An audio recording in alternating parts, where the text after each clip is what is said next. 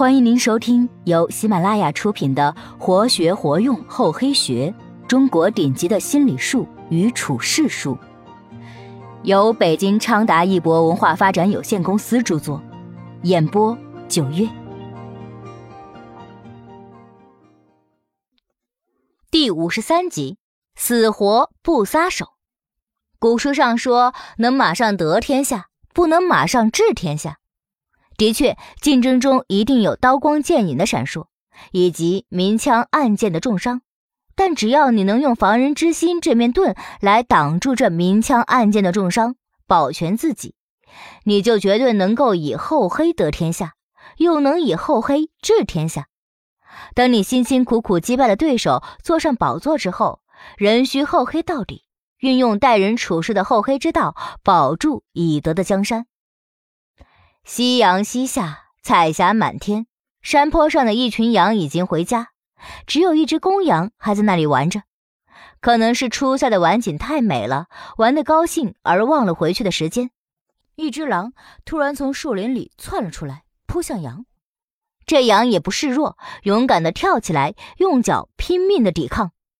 战斗愈来愈激烈，狼怒吼着，羊也嘶鸣着。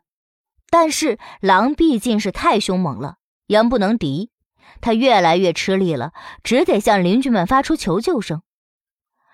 牲畜们都在向家里走去，听到求救声，牛从树丛间向这个地方望了望，发现是狼，便翘起尾巴，扬起四蹄，奔下山去。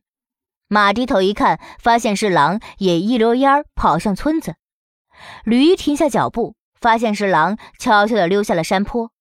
猪经过这里，发现是狼，身子一板，冲下山坡。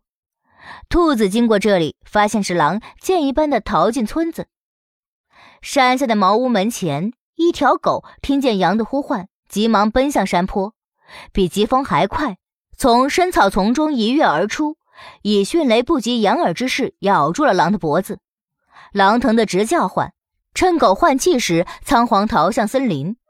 狗扶着羊走回家来。第二天，杨正靠在屋子一侧的墙角养伤，周围挤满了前来探望的邻居。牛说：“你怎么不告诉我，我的脚足以弯出狼的肚肠？”马说：“你怎么不告诉我，我的蹄子可以叫狼粉身碎骨？”驴说：“你怎么不告诉我，我一声吼叫就会把狼吓得魂飞魄散？”猪说：“你怎么不告诉我？”我一嘴拱去，可以叫狼摔到崖下。兔子说：“你怎么不告诉我？我跑得最快，可以叫人来救援。”在这闹闹嚷嚷的一群中，唯独没有狗。人若分为三类，可以分为君子、小人和伪君子。君子可交，小人可敌，唯独伪君子不易辨识，因为他们常常以朋友的面目出现，却在你遇到困难时弃你于不顾。在你摆脱困境时，他们又会蜂拥而至，为你送来真诚的祝福，可能还会埋怨几句：“有困难怎么不找老朋友我呀？”这时就是你揭开他们伪善面纱的最佳时机。身边的伪君子实在是太多，使我们不得不防。职场中面对同事之间的竞争，一定要时刻提高你的警惕，否则说不定什么时候你就会落马。小张和小李是好朋友，也是相处多年不错的同事。他们公司的新经理制定了一个奖励措施：谁创效益最多，就给谁一个特别奖，金额颇为可观。小张非常希望获得这笔钱，因为他的孩子上自费大学急需一笔钱。小李也对这笔钱看得很重，因为他的爱人整天向他嘀咕：谁的老公又买了辆小车。谁的老公又升了一个职位？小李极其希望借着新经理的改革举措，能为自己在夫人面前扬眉吐气。小张疯狂地跑业务，绞尽脑汁的联系，有时也将自己的情况诉说给小李。小张不相信同事之间会失去真诚和友谊，他认为几年来他们俩已经相处的挺好。忽然间，小张发现自己的一些客户都支支吾吾、躲躲闪闪、言而无信了。他不明白为什么，有人告诉他，他的客户听说他是个品行恶劣的人，喜欢擅自将商品掺假，自己从中获取非法利益。总之，关于他的谣传很多。年底的时候，小李最终获得了特别奖。小张从小李的业绩单上顿悟了过来，他嘴里不断的喃喃自语：“怎么会这样？怎么会这样？”小张的失误在于他没有认清这种对立矛盾的严峻现状，反而盲目信任同事。在没有竞争的日子，也许大家能做到彼此相悦、其乐融融；一旦进入决斗场，角色就会变成了有对立矛盾的人。在竞争中，除非一方自愿放弃，否则必然有刀光剑影的闪烁、明枪暗箭的重伤，令人防不胜防，难以回避。据说，希特勒在一九三五年成为德国领袖与总理之后，变得独裁专横，与布隆贝格元帅产生了深刻的矛盾。当时任战争部长兼武装力量总司令的布隆贝格是一位敢于向希特勒提出不同意见的人。一九三六年三月，正当希特勒命令国防军进驻莱茵非军事区的时候，布隆贝格提出了自己的意见。他认为法国可能会因此向德国开战，建议希特勒立即停止在莱茵地区的行动，并将开入的部队撤回原驻地。一九三七年，当希特勒宣布自己要侵占奥地利与捷克斯洛伐克的计划后，布隆贝格又提出了反对意见，认为这样做会引起英法的干涉。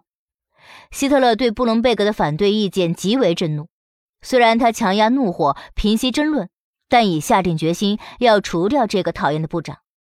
希特勒的亲信戈林当时是布隆贝格的下属，他表面上极力讨好这位武装力量总司令，暗中却与希特勒积极配合，准备让他自己走入陷阱。